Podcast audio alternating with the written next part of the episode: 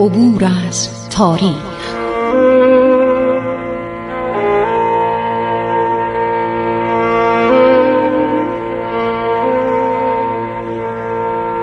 کاری از گروه جوان و اندیشه رادیو جوان.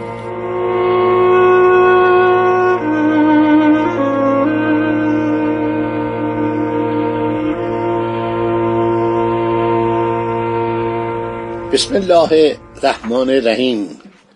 به نام خداوند بخشاینده مهربان من خسرو معتزد هستم. در برنامه عبور از تاریخ با شما عزیزان صحبت می کنم شنوندگان فرهیخته و تاریخ دوست رادیو جوان. شما جوانان عزیز که در میان شما آنطوری که از تلفناتون به من برمیاد سالمندان هستند خانم ها و آقایان و مخصوصا بچه های عزیز هستند و جوانان گرامی که چقدر سوال می‌کنن از من من خیلی خوشحال میشم که کنجکاوی تاریخی در آنها برانگیخته شده. خب تاریخ نباید تو دانشگاه محصور کرد. نباید به نظر من مسدود کرد در دانشگاه. ملت ایران یه ملت قدیمیه یه ملت فرهیخته یه ملتی با سابقه کهن باید گذشته های خودشو بدونه. حتی نقاط ضعف زندگی خودش و گذشته خودش رو بدونه چرا در زمانهای ما دچار نشیب شدیم؟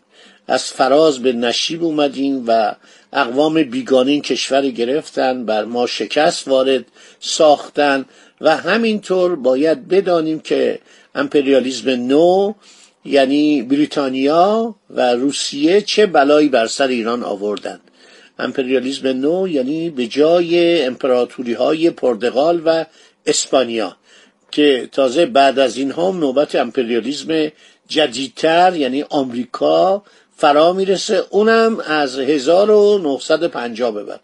یعنی تا اون موقع صحبت از این نبود که آمریکا می‌خواد جهانخواری کنه. ولی از 1950 از 1129 اصلا آمریکا روشش عوض میشه.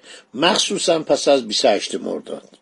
خب من می‌خوام سلطنت فتلیشا رو که براتون آغاز کرده بودم عرض شود تشریح کنم. در مورخین ایرانی هر چه شما کتاباشون رو می‌خونید بیشتر تعریف و تمجید و عرض شود که بهبه و چهچهه. مثل مثلا صاحب کتاب ناسخ و تواریخ. یا عرض شود اعتماد و سلطنه که کتاب تاریخ منتظم ناصری رو نوشته. تواریخ تمام ایران و جهان رو بررسی کرده به دوره فتلیشا رسیده و همینطور کتاب تاریخ ازودی احمد میرزا ازدالدولی که البته بهش اشاره خواهم کرد ولی این از آخرین فرزندان فتلیشا بوده. تا زمان مجیدی پس از مرگ فتلیشا در دوران سلطنت عرض شود که محمد شاه و همینطور ناصر شاه زندگی کرده معمولا حکومت هایی درجه دوم رو به این می‌دادن و یک کتابی نوشته تاریخ ازودی احمد میرزا ازد دوله چه اسم با شکوی را انتخاب کرده بود مال ازد دوله شاهنشاه دیلمی آل بویو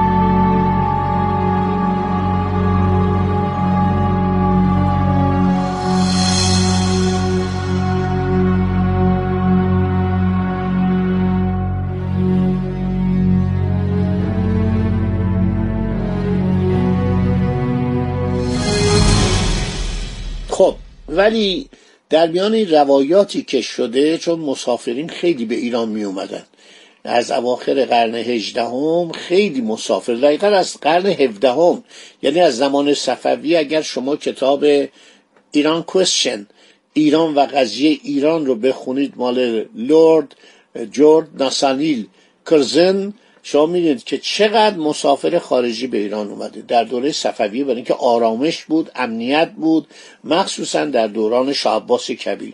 از همه جای دنیا به ایران می اومدن حالا در میان این مسافرینی که به ایران اومدن یک معمور سیاسیه. معمول سیاسی فرانسه که هنوز شر اقداماتشو زمانشو فرا نرسیده برای شما بگم.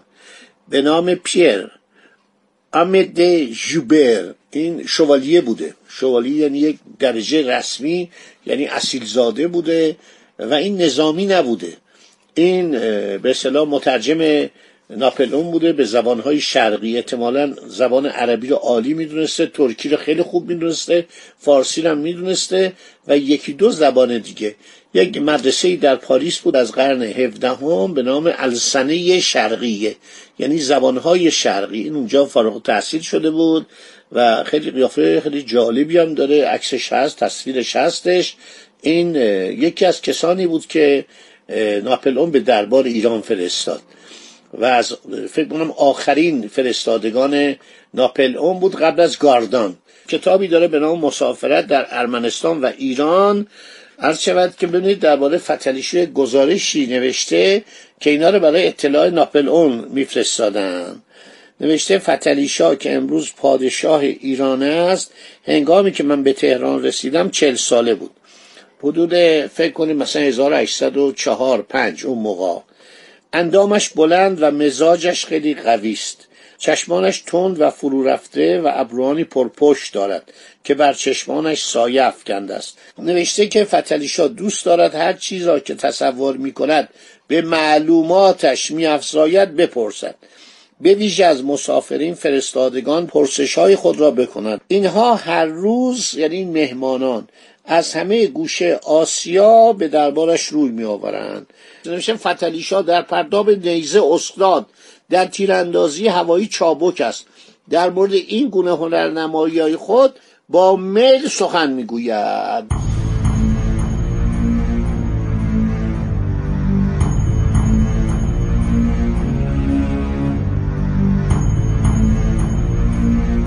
خب در مورد فتلیشا آقای جوبر. به چی نوشته. در موقعی که فتلی شاه بابا خان جانشین عموی خود آقا محمد خان نامدار گردید شاهنشاهی ایران هنوز پس از مرگ تحماسب قلی خان یعنی کی؟ نادرشاه نادرشاه لقبش ابتدا تحماسب قلی خان بود یعنی نوکر و غلام شاه تحماسب دوم که بعد اونو خلعش کرد و دیگه کلمه تحماسب قلی رو گذاشت کنار و شد نادرشاه ایران هنوز پس از مرگ تماسب قلی خان استوار نگردیده بود استانهای شرقی با اینکه سلطنت او را قبول داشتن یعنی سلطنت فتلیشا رو از قوانین مرکز هیچ گونه فرمانبرداری نمی‌کردند. حسین قلی خان برادرش به نظر می آمد که می‌خواهد بیرق آشوب را برافرازد. فتلیشا با رفتار سخت و خردمندانش توانست که تمام فتنه را بخواباند.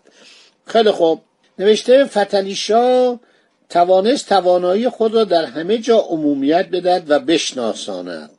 او مردان سرشناس بسیاری را از ولایات به دربار خود آورد. چون اون موقع یه شاه که میمرد هر کسی ادعا می‌کرد آقا منم شاهم. این همه را آورد تهران.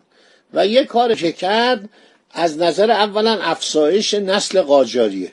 چون قاجارا تعدادشون کم بود دیگه. اینا هفت تا برادر بودن یا هشت تا برادر بودن که آقا محمد خان اغلب اینا رو کشت برادرای خودشو. و یه سری هم فرار داد اینا رفتن روسیه. مرتزا قلی خان پرناک که میگن مرتوجه کاترین بوده. و کاترین به این آجودانی خودشو داده بود و می‌خواست اینو پادشاه ایران بکنه. خب هر شود که برگردیم به صحبتهای آقای ژوبر نوشته ازدواج زیاد کرد به خاطر اینکه رؤسای ایلات این همه پدرزن این شدن. بسیاری از این رؤسای ایلات و اقوام دخترانشون در حرم این بودن. این از طریق این دخترها خبر داشت. پدرزنه خب روی دامادش حالت حمیت داشت حالت غیرت داشت. این یک نوع در حقیقت پلیتیک جالبی بود. گذشته از اینکه این آدم عیاشی بود و خوشگذران بود ولی مسئله اینجا تمام اسامی زنها و بچه هاشم براتون می‌خورم.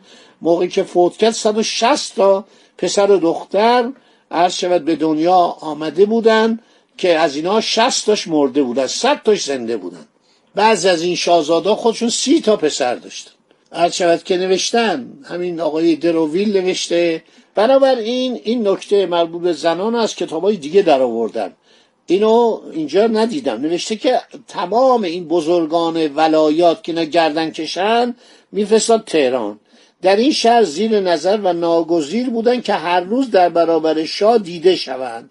اگر اتفاقی تو استانها ایالات میافتاد مسئول کوچکترین عمل زیانآوری بودند که بتواند نظم عمومی را در استانی که مربوط به آنهاست مختل کند. خب دوستان همینجا رو در ذهن مبارک داشته باشید. باقی صحبت رو بمونه برای برنامه بعد چون این پانزده دقیقه ما تمام شد و انشالله در برنامه بعد درباره مسائل دیگه زندگی فتلیشا که خب ببینید نزدیک 37 سال پادشاه ایران بود و ایران رو به باد داد. به باد داد برای که بی سواد بود. برای اینکه نادام بود. برای اینکه اطلاعات کافی نداشت. از هیچی اطلاع نداشت و دیدین که چه بلایی سر ما. هم فرانسوی آوردن هم انگلیسی آوردن و بدتر از همه روسا آوردن که حدود 300 هزار کیلومتر خاک نازنین ایران از ایران جدا کردند خدا نگهدار شما باد.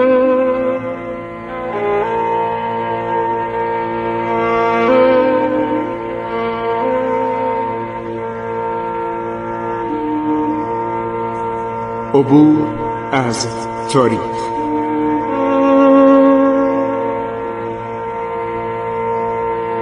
ایران با شکوه. 2800 سال تاریخ.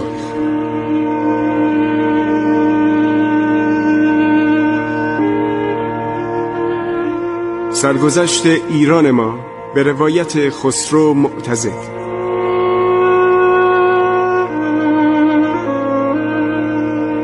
عبور از تاریخ با رادیو جوان.